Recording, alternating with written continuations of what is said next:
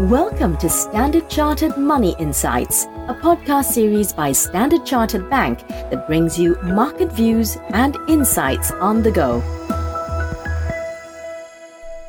Hello everyone, my name is Manpreet and welcome to Cut to the Chase. Now it was a volatile day overnight with US equities taking a big tumble.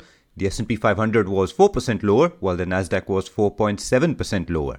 European markets were down moderately as well, but much of the selling pressure was really concentrated in the US.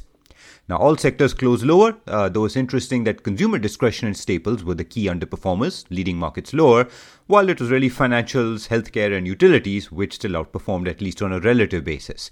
This does, however, link into the trigger, which was a poor earnings report from a major retailer. Uh, this one, of course, adding to a string of several very visible disappointments among major retailers, at least, uh, which were driven in turn by concerns over US consumer sentiment, as well as worries about the impact of rising input costs. Now, there are a few observations that do stand out to us. First is that the main challenge cited by major retailers was rising input costs, with more than one firm citing higher fuel and wage costs and challenges in logistics being key factors behind missed earnings est- missing earnings estimates. Now, markets are, of course, more concerned about the macro question this raises over the long term direction of profit margins, especially in this sector. Now, these worries notwithstanding, though, we'd still remind ourselves that the broader equity market earnings uh, outlook is, is still growing growing well, with Q1 earnings growth expected to grow uh, by over 10%, as we noted in our last weekly market view. Now, second is that retailers also cited lower than expected sales for discretionary items like televisions and other large ticket uh, items, raising worries that consumer sentiment remained soft and that spending power was being channeled to food and energy amid rising prices across these two areas. Now, to an extent, this does match the signal from our own recession checklist, where US consumer sentiment is one dark spot amid what is otherwise still a pretty benign recession checklist. This is why we are biased towards not being overly concerned, uh, especially in the context of fairly strong overall market earnings growth. Now, third, though, we did find it interesting that some of the market correlations appear to be normalizing. Uh, something we pointed out a, a few days ago as well, but what this meant is that while equities fell, bond yields also fell, or in other words, bond prices went up. Uh, and gold also stabilize. So, in our view, this is a positive because it means investors can once again start to use diversification as a tool to soften the blow from short term equity market volatility.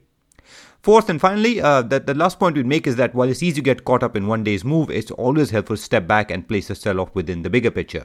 Now, what that shows us that since the early January peak, the S&P 500 is down about 18%. Uh, still within the 10 to 19% pullback range we witnessed six times in the 2008 to 2020 bull market. Now, it's felt worse than that uh, because both because of high volatility in, in, in both directions actually in recent days, as well as the correlated fall across asset classes for much of 2022. But the headline so far uh, still consistent with prior pullbacks. Now, yesterday's move does bring the index back near the 12th May close level, and in our view, S&P 500 technicals do offer support about every 100 points down uh, between 4,000 and the 3,600 levels.